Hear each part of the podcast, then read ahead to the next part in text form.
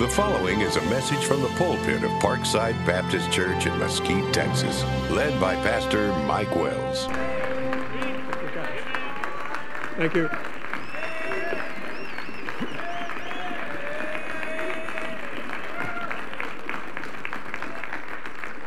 Thank you, thank you very much. We'll let you be seated. And it is my joy and delight to be back again at the Park City Baptist Church. I think the mayor had a good idea.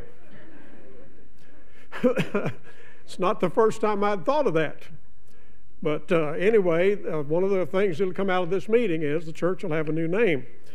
But, uh, but anyway, it's a delight to be here and uh, thank the Lord for Brother Wells and for what the Lord is doing with him and with so many of you here at the church, whatever you decide to call it. It is a great place, and I'm grateful for it. And it's a delight to be here and to preach on the same platform with Brother Owens as well, and certainly a great, great message he gave us tonight. Blessed my heart exceedingly. Now, uh, you may you may have already picked up on the fact that uh, in Middle Tennessee, where I live part of the time, everything is in bloom. Uh, even some of the people on the street seem to be. but uh, our city has literally thousands of Bradford pear trees. I mean, the streets are lined with them. People have them in their yards. And for, I think, for a month now, they have been in bloom, and everybody in our city is coughing and hacking and blowing and so on and so forth. And so my voice is not in real great shape. I don't think it's going to give out. But uh, if you'll if you'll put up with me for a little bit, I mean, after all, I'm having a look at you, amen? so we'll, we'll just kind of tolerate one another here for a little bit. And I will, uh, as Dr. Malone used to say so often, I, I, um, I, I, I want to be brief. I never have been, but I'd like to be sometime. And maybe, maybe this will be the night for it. But anyway, great delight to be here. Take your Bible, please, and turn to Matthew chapter number 12. Matthew chapter number 12. I always look forward to coming to Texas. And, uh, and, I, and I say that sincerely. I, I, I like the Texas mentality. I'm talking about the stereotype swagger that goes with Texas. Now, now, I don't mean that in any kind of a carnal way. I'm, I'm just saying I like the fact that uh, uh, people who have grown up here in Texas, I mean, they maybe out west Texas or someplace, uh, they, they are happy about being a Texan. They're not ashamed of being a Texan. They just stand up, tell you who they are. I like for Christians to be that way. I mean, we got people all over the place who are ducking and dodging the culture and acting like we got to apologize for who we are, you know, and bend and twist and turn. I mean, good night.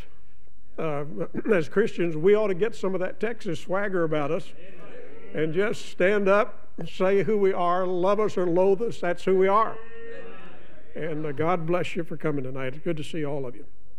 Matthew chapter 12, and I begin reading right at the top of the chapter. At that time, Jesus went on the Sabbath day through the corn, and his disciples were hungered and began to pluck the ears of corn and to eat. Now, let me pause there a minute. There's some of you who did not grow up out in West Texas, but you grew up in town. And when I read that verse, you looked at that and you said, that is one more weird verse. Well, let me, let me correct you and not the Bible. Amen. The fact of the matter is, that's not a weird verse at all. I did not grow up in a town. I grew up in the country, western Kentucky. And, uh, and I can tell you from having done some laboratory work when I was a boy that uh, you can go out in the cornfield, pull an ear of corn off the stalk, shuck it, silk it, and eat it on the spot.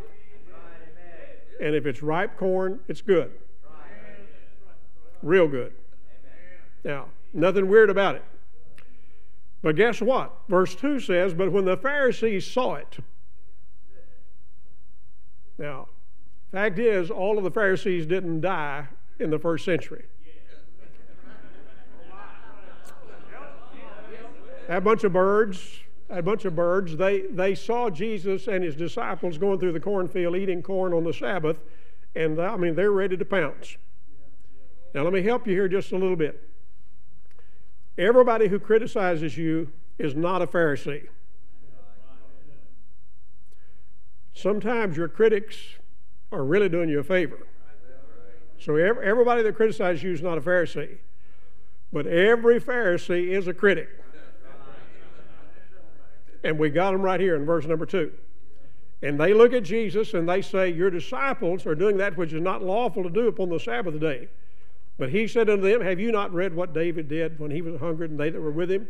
How he entered into the house of God and did eat the showbread, which was not lawful for him to eat, neither for them which were with him, but only for the priest?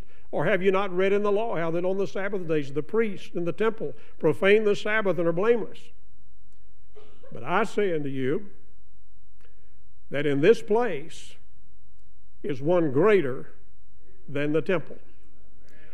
But if you had known what this meaneth, I will have mercy and not sacrifice, you would not have condemned the guiltless. For the Son of Man is Lord even of the Sabbath day. Now drop down in the chapter, please, to verse number 38. Then certain of the scribes and the Pharisees answered, saying, Master, we would see a sign from thee. You know, we still got sign seekers. We, we got folks now, I mean, they, they, are, they are wasting themselves looking for some kind of a sign to try to figure out the day and the hour. Well, let me tell you what Jesus said to that crowd. He said, An evil and adulterous generation seeketh after a sign. Might be good to underline that. And there shall be no sign given it but the sign of the prophet Jonah. For as Jonah was three days and three nights, by the way, that's not a day and a half. That's not Friday afternoon to Sunday morning. As Jesus was, uh, as Jonah was three days and three nights in the whale's belly, so shall the Son of Man be three days and three nights in the heart of the earth. The men of Nineveh shall rise in judgment with this generation and shall condemn it because they repented at the preaching of Jonah. And behold, a greater than Jonah is here. Verse 42. The queen of the south shall rise up in the judgment with this generation and shall condemn it. For she came from the uttermost parts of the earth to hear the wisdom of Solomon. And behold, a greater than Solomon is here. Now, you noticed in the reading, verse number six, I slowed down. I did again in verse 41 and verse 42. In verse number six, Jesus said that in this place is one greater than the temple. Verse 41, he said, Behold, a greater than Jonah is here. Verse 42, he said, And behold, a greater than Solomon is here. Now, let me, uh, let me just briefly look at the three of those statements. When Jesus said that in this place is one greater than the temple, he was talking to a Jewish crowd and he was talking to them about something that was the most sacred place on the planet to them. The temple site there in Jerusalem uh, had been built as a uh, national worship center for the Jews.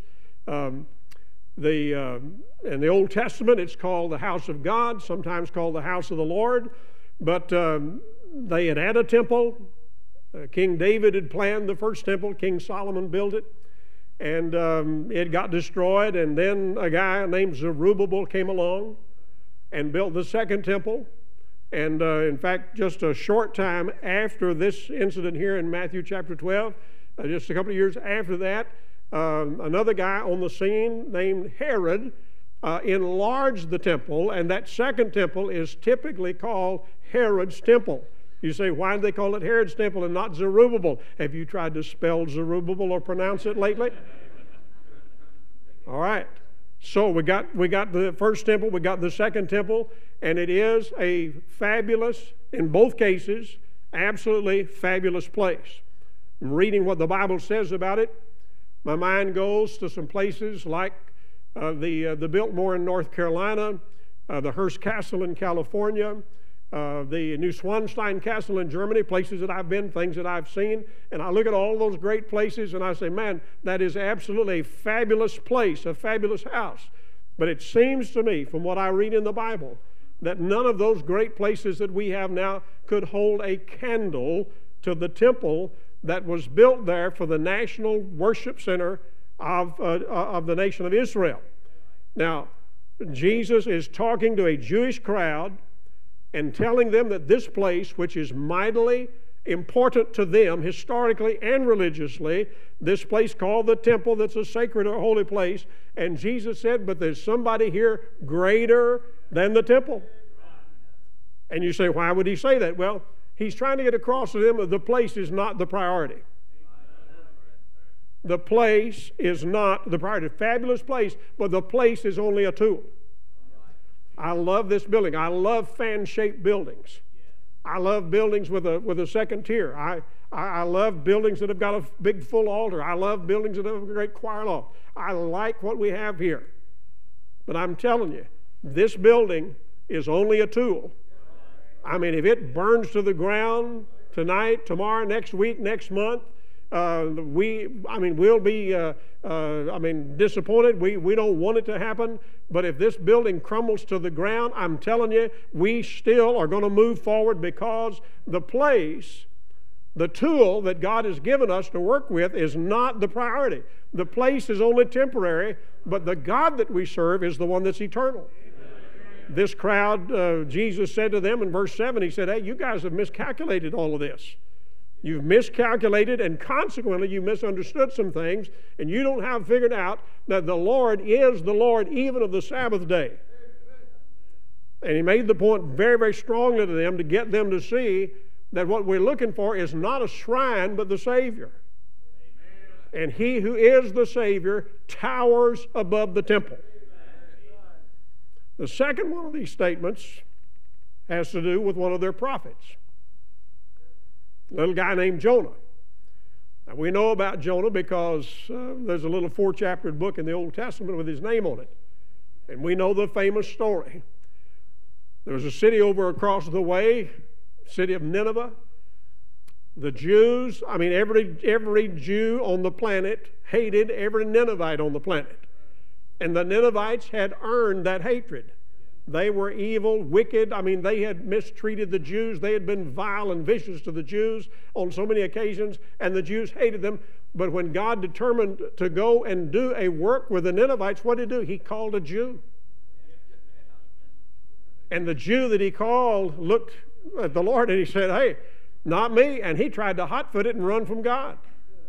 Well, you know the story. God had prepared the big fish. And uh, Jonah finds himself out there floundering around in the, in the Mediterranean, and the fish swallows him up, and Jonah gets uh, kind of a self paid vacation, three days and three nights in the Gastro International Hotel. Sleeping on a blubber bed. And you don't want to know what was for breakfast, amen. But he finally kind of got himself right with God, kind of got himself sort of right. Enough so that God pushed the button and the fish spit him up and he headed off toward Nineveh. And at about that time, God said to him, He said, Now you go over there and tell that bunch of Ninevites they've got 40 days and they're going to be overthrown. And I'm telling you, I, I can see it. Oh, Jonah heard that. He was smiling ear to ear. I'm going to go over and get them told. And I'll back off and watch God just zap them and tear them up. Well, he went over there and he did the bidding of the preaching that God bid him to do. And much to his chagrin, guess what? The whole crowd, I mean, from the king down to paupers on the street, 120,000 of them got right with God. And Jonah, Jonah was off somewhere. I mean, I mean, I think, I think this is in the Hebrew text. He was sucking his thumb. I'm telling you. He was whining. I mean, he was, he was, he was saying, Oh, dear God, I might as well die. You say, Why did he want to die? He, was, he knew he was going to go back home, and the rest of his Jewish buddies were going to say, You've been where and did what? But by the time we get here to Matthew chapter 12, all that has uh, kind of spun out. And uh, the Ninevites have demonstrated that they did get right with God. And there's a whole different scenario. And Jonah is a hero by now. And Jesus faced that same Jewish audience where he said, There's something here greater than the temple. And now then he said, And you've got some heroes like Jonah. And he said, There's one here greater than your prophet, greater than your preachers, absolutely greater than any one of them, and Jonah in particular. Then there's one more illustration here in verse 42 when he says, And behold, a greater than Solomon is here. Now, Solomon was a king, and he was, he was a great king in many ways. In fact, if you read 1 Kings chapters 10 and 11, it tells a lot of the story. And it tells you very pointedly there was no king on the earth in terms of riches or wisdom that uh, was in it. I mean, Solomon was greater than all of them. And yet the time came when Solomon did the unthinkable. And he began to mess around with some people that were not walking with God some uh, women, many women, that were idol worshippers. And I mean, you know the whole sordid mess and story. And those women, the Bible says, turned the heart of Solomon, who had served the Lord so well for so long, and turned his heart away from God, and he did not finish well. Now, the kings of Israel were held in high esteem. I mean, Solomon, David, others, I mean, their names, their names are, I mean, it's like they're etched in the stone of the hearts of the people. But Jesus said that uh, there is one here greater, greater, greater than the king, greater than the preacher. You say, well, why, how can he be greater than Solomon? Solomon had all of that wealth, but what he had was only accumulated wealth. Jesus is the maker of the wealth. Solomon reigned 40 years. Jesus will reign forever and ever. Solomon was an imperfect man. Jesus was a perfect one.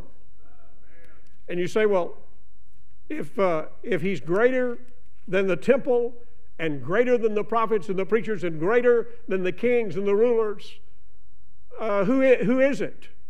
Well, I'll tell you who he is. He is the one who, at the age of 12, amidst the intellectuals and the scholars of his day, said, I must be about my Father's business. He's the one who spoke to a crippled man on a stretcher and said, Arise, take up thy bed and walk. And the man got up and walked. He's the one who responded to the man with a withered hand and said, Stretch forth thy hand. And his hand was made whole immediately. He's the one who stood by the graveside of Lazarus and cried out and said, Lazarus, come forth. And after four days dead and in the grave, Lazarus came up alive. He is the one who opened blind eyes, unstopped deaf ears, raised the dead, fed hungry multitudes, and walked with ease on the troubled waters of a stormy sea. And I'll tell you what he does. Even to this day, he turns hatred into love and crime into virtue, and darkness into light, and drunkenness into sobriety, and immorality into morality. You say, well, if he's all of that, what, what, what do people think about him? Well, I'm uh, glad you raised the question because I've heard people say, oh, never a man spoke as this man. I've heard others who said, we never saw it on this fashion. Others said about him, What manner of man is this? There were those who besought him that they might only touch the hem of his garment. One, upon being asked, And who do you say that I am? said, Oh, thou art the Christ, the Son of the living God. God the Father out of heaven spoke and said, This is my beloved Son, in whom I am well pleased. Hear ye him. The crowds around Jerusalem cried, and they said, Hosanna to the highest. Blessed is he that cometh in the name of the Lord. Another in that uh, crowd said, Oh, this is Jesus the prophet. And Pilate, Pilate, cowardly Pilate, uh, but powerful Pilate, he, uh, after examination, said, I, I find no fault in him. The centurion by the graveside said, Truly, this man was the Son of God. Doubting Thomas, finally convinced, cried and said, Oh, my Lord and my God. The disciples, after the resurrection, said, Did not our hearts burn within us as he talked with us in the way? Now, I'm just telling you, that's what some other people have said. And let's see, I, I, I think I heard the other question that you raised. Oh, oh, oh, yes, yes, I got it. I got it. You want to know what my opinion is. I've told you about some others, but you want to know what my opinion is. Well, I, am so glad you asked because I wanted to tell you, and I, I thought of this in advance, and I, I, I took pen in hand and tried to write something, and I, I have to confess to you what I'm about to tell you. I, I borrowed it from somebody else. If you say to me, What is your opinion about him? I'm going to tell you that he's wonderful. Counselor, mighty God, everlasting Father, and Prince of Peace. You say wonderful? Absolutely. He is full of wonders. Absolutely the miracle working God that uh, we all need to have acquaintance with. Not only that, but that passage in Isaiah says that He is counselor. No burden, no heartache, no problem, no difficulty, no crisis in your life is beyond the pale, is beyond what He is able to do in counseling and giving you guidance and governance that will enable you to walk through whatever valley comes in your life. Yes, He's wonderful. He's counselor. He's the mighty God, the mighty God of creation, the mighty God of redemption, the mighty God who is the coming King. He's the everlasting Father. Because of Him, we are made to be the sons and daughters of God and given new life. It's not rehabilitation and reformation that He gives, but full scale regeneration with life that we never could have had before. Everlasting Father, and yes, Prince of Peace. Because when He who is wonderful counselor, mighty God, and everlasting Father lives within us, all of these old, all of these old facades of hatred and hostility are broken down. All of the racial strife, all of the ethnic, uh, ethnic strife, all of the national uh, things. I mean, I mean, every bit of that, every bit of that will be broken in shreds simply because He is the Prince of Peace. So, yes, He's wonderful, counselor, mighty God, everlasting Father, and Prince of Peace. The Bible also says he's Salem's bright king, the song of the ages, the lily of the valley, the bride and the morning star, the all together lovely one. And I'm glad to tell you, because when I was a lad of a boy, growing up, growing up in those river bottoms in western Kentucky, where the three big rivers, the Ohio, the Mississippi, and the Tennessee rivers bleed together, there in those river bottoms, the farm uh, my daddy had was at the end of a dirt road. A dirt road, except in winter it was a mud road. The last farm on the road, at the end of the road. But somebody came down that road on a Saturday talking about Jesus and talking about heaven. And it was on that Saturday morning in September, so that I, I had heard about Jesus, but I never heard the gospel. But I got it explained to me that morning. And I literally got on my knees and received the Savior. And that day he became my Savior. Day by day by day, I have worked to make him my Lord as well. Now, you say, uh, that, that is who he is to you, that is who he is to me. He's my Savior, and he is my Lord. Greater than the temple, greater than the prophets, greater than the kings, the rulers, the presidents, the prime ministers, greater than all of that. And I have to ask you now the opinions of others. I gave you some. I told you my opinion. My question is, what is your opinion? Now, you've already voted a little bit on that just by being here tonight. There's other places in town where you could have been. But you came tonight, and I think that, that votes a little bit. But you know, every, time, every, every, just about all that we do, every response that we make to the appeal that God makes to us, uh, we're, we're voting what we think about Him. What we do on Sunday tells us, I mean, it's another vote about what we think about Him. Our response to what we read in the Bible, that, I mean, we're voting whether we do it or not. You know, we, we vote with our pocketbook. I mean, we, we, we vote in a lot of ways in what we think about the Savior. The great passages that I've read here tonight tell us greater than all of the mighty edifices, greater than the great cathedral in London, greater than the one that burned in Paris, greater than all of those things, towers above all of those mighty structures. greater than Isaiah, greater than Jeremiah, greater than Moses, greater than all of the men of the past, great though they may have been, greater than all of that. And the Queen of Sheba said, when she came to make her visit to Solomon, she said, Oh, I'd heard a lot, but, but the half has not been told. Now, Brother Owens and I did not collaborate on what we were doing tonight. But while he was preaching, I sat there smiling from ear to ear, knowing what, what I was going to do when I got up. And I said, My, oh my.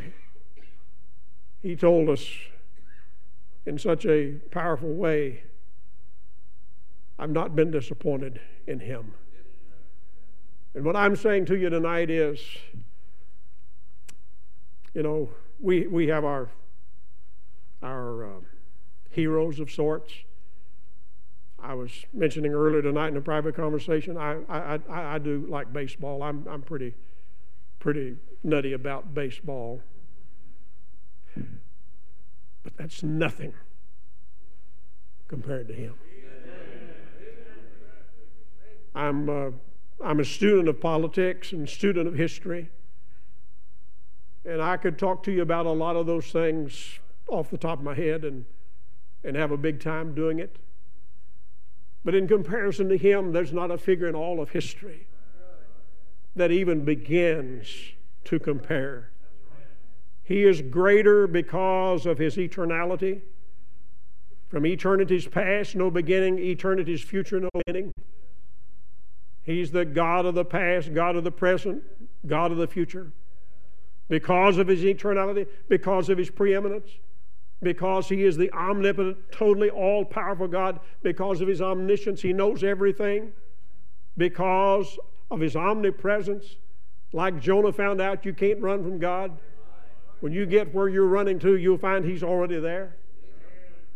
Greater because of his perfection all of us, flawed, imperfect sinners we are, but He, every step of the way, every thought, every action, perfect, totally in line with all of the mandates of heaven, greater because of His redemption.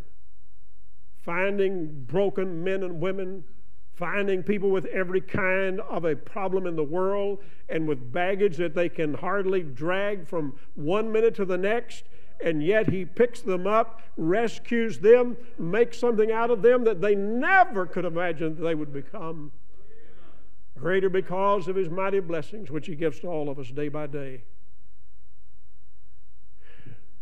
Betty and I had a little conversation last night when we got home from church. I was in town home for the weekend.